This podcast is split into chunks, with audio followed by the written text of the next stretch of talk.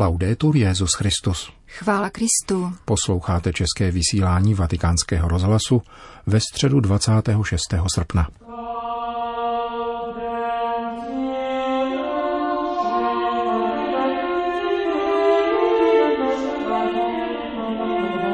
Dopoledne pronesl papež ze soukromé knihovny a poštolského paláce v přímém televizním přenosu pravidelnou katechezi. Zahájena byla jako obvykle čtením biblického úryvku, tentokrát ze starozákonní knihy Deuteronomium o sociálních povinnostech vyvoleného národa. Ať u tebe není chudý, neboť hospodin ti velmi požehná v zemi, kterou ti dal do vlastnictví. Čtvrtý díl cyklu nazvaného Uzdravit svět věnoval papež František další zásadě sociální nauky církve, totiž univerzálnímu určení pozemských statků a s ním související ctností křesťanské naděje.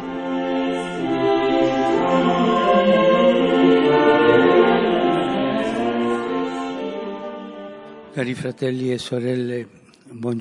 Drazí bratři a sestry, dobrý den. Davanti alla pandemia e alle sue conseguenze sociali, molti rischiano di perdere la speranza. Vzhledem k pandemii a jejím sociálním důsledkům mnozí ztrácejí naději. V tomto čase nejistot a úzkosti vybízím všechny k přijetí daru naděje, která přichází od Krista. On nám pomáhá plout rozbouřenými vodami nemoci, smrti a nespravedlnosti, které nemají v našem cílovém určení poslední slovo. Pandemie zvýraznila a stížila sociální problémy, zejména nerovnost. Někteří mohou pracovat z domu, zatímco pro mnohé další to není možné. Některé děti navzdory obtížím mohou nadále dostávat školní vzdělání, zatímco velice mnoho jiných o tuto možnost náhle přišlo – Některé mocné země mohou emitovat měnu, aby se s touto nepředvídatelnou situací vyrovnali, zatímco pro jiné by to znamenalo zatížit budoucnost hypotékou. Tyto příznaky nerovnosti vyjevují určitou sociální chorobu. Je to virus, který pochází z nemocné ekonomie. A musíme to říci jednoduše. Ekonomie je nemocná. A tato nemoc je plodem zhoubného ekonomického růstu, který nehledí na základní lidské hodnoty. V dnešním světě má několik málo těch nejbohatších větší majetek než všechno ostatní lidstvo. Opakuji, protože je to k zamyšlení. Několik nejbohatších, skupinka, má větší majetek než všechno ostatní lidstvo. To je čirá statistika. Je to do nebe volající nespravedlnost. Současně je tento ekonomický model lhostejný vůči škodám, které způsobuje našemu společnému domu. Neopatruje společný dům. Blížíme se překročení mnoha limitů naší podivuhodné planety s vážnými a nevratnými důsledky. Od ztráty biodiverzity a klimatické změny ke zvyšování hladiny moří a ničení tropických pralesů. Sociální nerovnost a zhoršování životního prostředí jdou ruku v ruce a mají stejný kořen, totiž hříšnou vůli zmocnit se bratrů a sester, přírody i samotného Boha a vládnout nad nimi. To však není záměr stvoření. All'inizio Dio ha affidato la terra e le sue risorse alla gestione comune dell'umanità. Na počátku Bůh svěřil zemi a její zdroje správě lidstva, aby o ně pečovalo. Bůh nás žádal, abychom si podmanili zemi v jeho jménu, obdělávali ji a chránili jako zahradu. Zahradu pro všechny. Obdělávat znamená orat či pracovat na půdě. Chránit znamená opatrovat a zachovávat. Pozor však, abychom si to nevykládali jako plnou moc dělat si se zemí, co se nám zachce. Nikoli. Existuje vztah odpovědné vzájemnosti mezi člověkem a přírodou. Přijímáme ze stvoření a dáváme. Každé společenství může brát z dober této země to, co potřebuje k vlastnímu přežití, ale má také povinnost chránit ji. Země zde byla před námi a byla nám dána. Byla dána Bohem všemu lidskému pokolení. Je tudíž naší povinností se přičinit, aby všechny její plody byly dostupné všem, nikoli jen některým. To je klíčový prvek našeho vztahu k pozemským statkům. Jak připomněli otcové druhého vatikánského koncilu, Člověk, který těchto statků užívá, se musí na věci právem držené dívat nejen jako na své, ale též jako na společné. A to v tom smyslu, aby mohly být nejen k jeho vlastnímu prospěchu, ale i k prospěchu druhých. Vlastnictví majetku dělá z toho, komu patří, správce prozřetelnosti, který se má snažit, aby majetek přinášel užitek a aby se dělil o plody majetku s druhými. Jsme správci majetku, nikoli pány. Někdo řekne, ale užitek je můj. To je pravda, je tvůj, ale abys jej spravoval a nikoli sobecky držel pro sebe. K zajištění toho, aby náš majetek přinášel užitek pospolitosti, má státní moc právo a povinnost řídit oprávněné užívání práva na vlastnictví ve prospěch obecného blaha.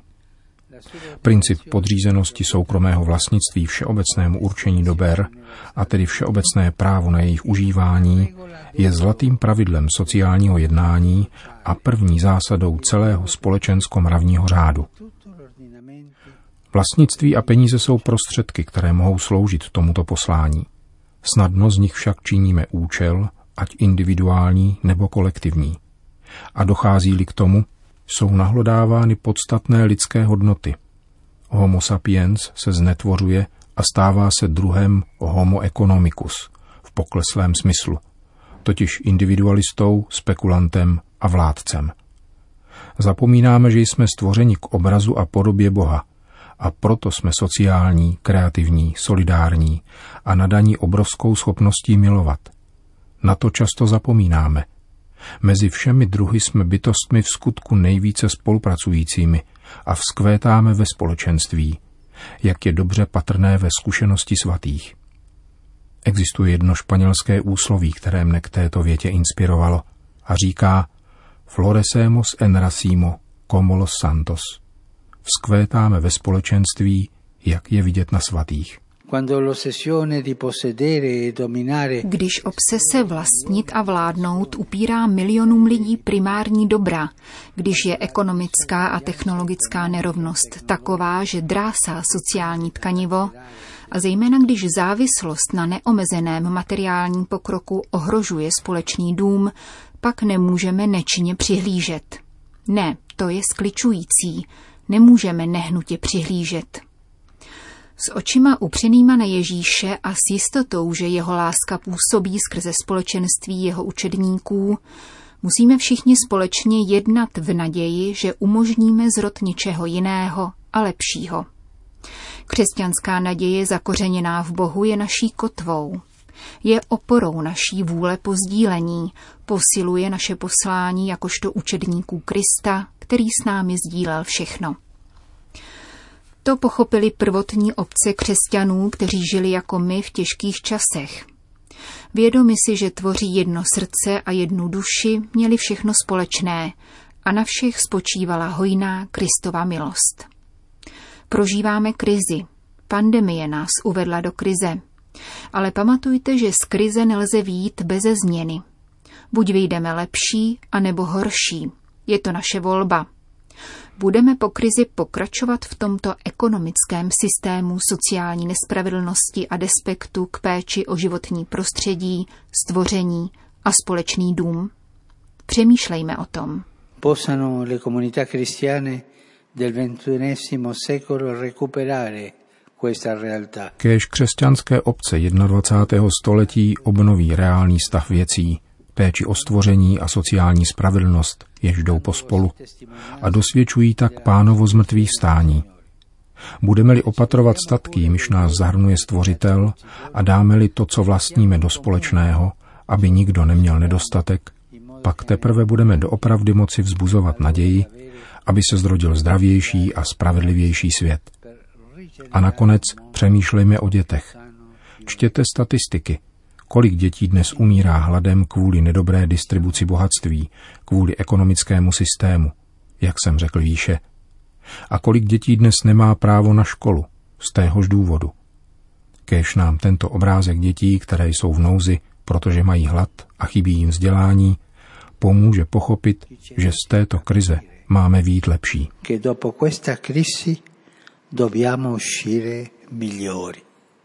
Grazie. To byla středeční katecheze papeže Františka, který po jejich kratších souhrnech a pozdravech v sedmi jazycích zmínil nadcházející dvě liturgické památky 27. a 28. srpna.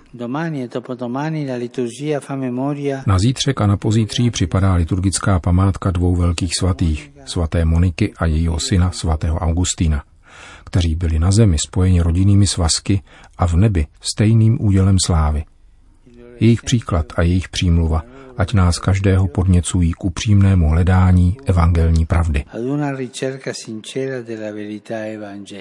Po závěrečné modlitbě odčenáš recitované společně s deseti spolupracovníky přítomnými v knihovně Apoštolského paláce, papež všem, kdo jej sledovali za pomoci komunikačních prostředků, požehnal. Domino Hoviscum. Et cum spiritu tuo. Sit nomen Domini benedictum. Ex hoc nunc et usque in seculum. Aiuterium nostrum in nomine Domini. Qui feci celum et terra. Benedicat vos omnipotens Deus, Pater, Filius et Spiritus Sanctus. Amen. Další zprávy. Tiskové středisko svatého stolce oznámilo, že od příští středy 2. září se budou opět konat generální audience s účastí věřících. Podle hygienických opatření přijatých příslušnými úřady budou audience v měsíci září probíhat na nádvoří svatého Damaze v Apoštolském paláci od 9.30. Účast je otevřená pro všechny zájemce a není zapotřebí vstupenek. Vstup bude možný od 7.30 u bronzové brány v pravé kolonádě svatopetrského náměstí. Palestina. Bazilika narození páně v Betlémě se brzy zaskví ve své dávné kráse. Po sedmileté usilovné a pozorné práci italských restaurátorů, která se týkala střechy, průčelí, kamenného obložení stavby a její mozaikové výzdoby a prakticky se tak dosud vyhnula pouze jeskyni pokládané tradičně za místo Ježíšova narození, se toto mistrovské architektonické dílo zapsané na listinu kulturního dědictví UNESCO téměř zrodilo do nového života. Bazilice založené císařem Konstantínem ve čtvrtém století hrozilo zřícení střechy, která byla v jedné části zcela protržená. Další delikátní zásah vyžadovala fasáda, která se nebezpečně naklánila a již od 30. let minulého století podpíralo vnitřní lešení, zakrývající krásný dřevěný vstupní portál. Díky trpělivosti a mravenčí píly byly vyčištěny mozaiky na zdech i podlaze, sloupy, obklady a přední dvorana. Dlouhodobý projekt renovace betlémské baziliky pro naše mikrofony popisuje archeolog Giuseppe Alessandro Fichera z italské firmy, již palestinská samozpráva svěřila restaurátorské práce. Před deseti lety byl zahájen studijní projekt koordinovaný univerzitou z Ferrari, který měl zmapovat tehdejší stav baziliky a stanovit priority při její renovaci. Po dalších třech letech firma vyhrála konkurs, vypsaný palestinskou samozprávou a začala s renovací střechy, aby zabránila zatékání do kostela. To byl skutečně nejkritičtější bod, po kterém následovalo spevnění průčelí. Dále jsme postupovali směrem dolů a renovovali mozaiky z doby křížových výprav, kamenné obklady, dřevěné trámy, sloupy a jejich výmalbu až jsme konečně dospěli k podlahové mozaice, datované vznikem baziliky v době císaře Konstantina. Proběhla také renovace křtitelnice, v jejíž blízkosti jsme při archeologickém průzkumu našli její původní kamennou předchůdkyni. Během restaurátorských prací došlo k několika překvapivým odhalením. Kromě dosud neznámých mozaikových výjevů, například granátovníku, který je vyobrazen v arménském transeptu, jsme objevili soubor skleněných svítilen, pečlivě zahrabanými v místě, kde dříve stálo průčelí Konstantinovské baziliky. Po demolici této baziliky a jejím nahrazení zcela novou stavbou za císaře Justiniána promlouvají tyto lucerny jako určitý rituál, jako znamení, které se předává z jedné baziliky na druhou. Eh, Vysvětluje italský archeolog. Končíme české vysílání vatikánského rozhlasu. Chvála Kristu. Laudetur Jezus Christus.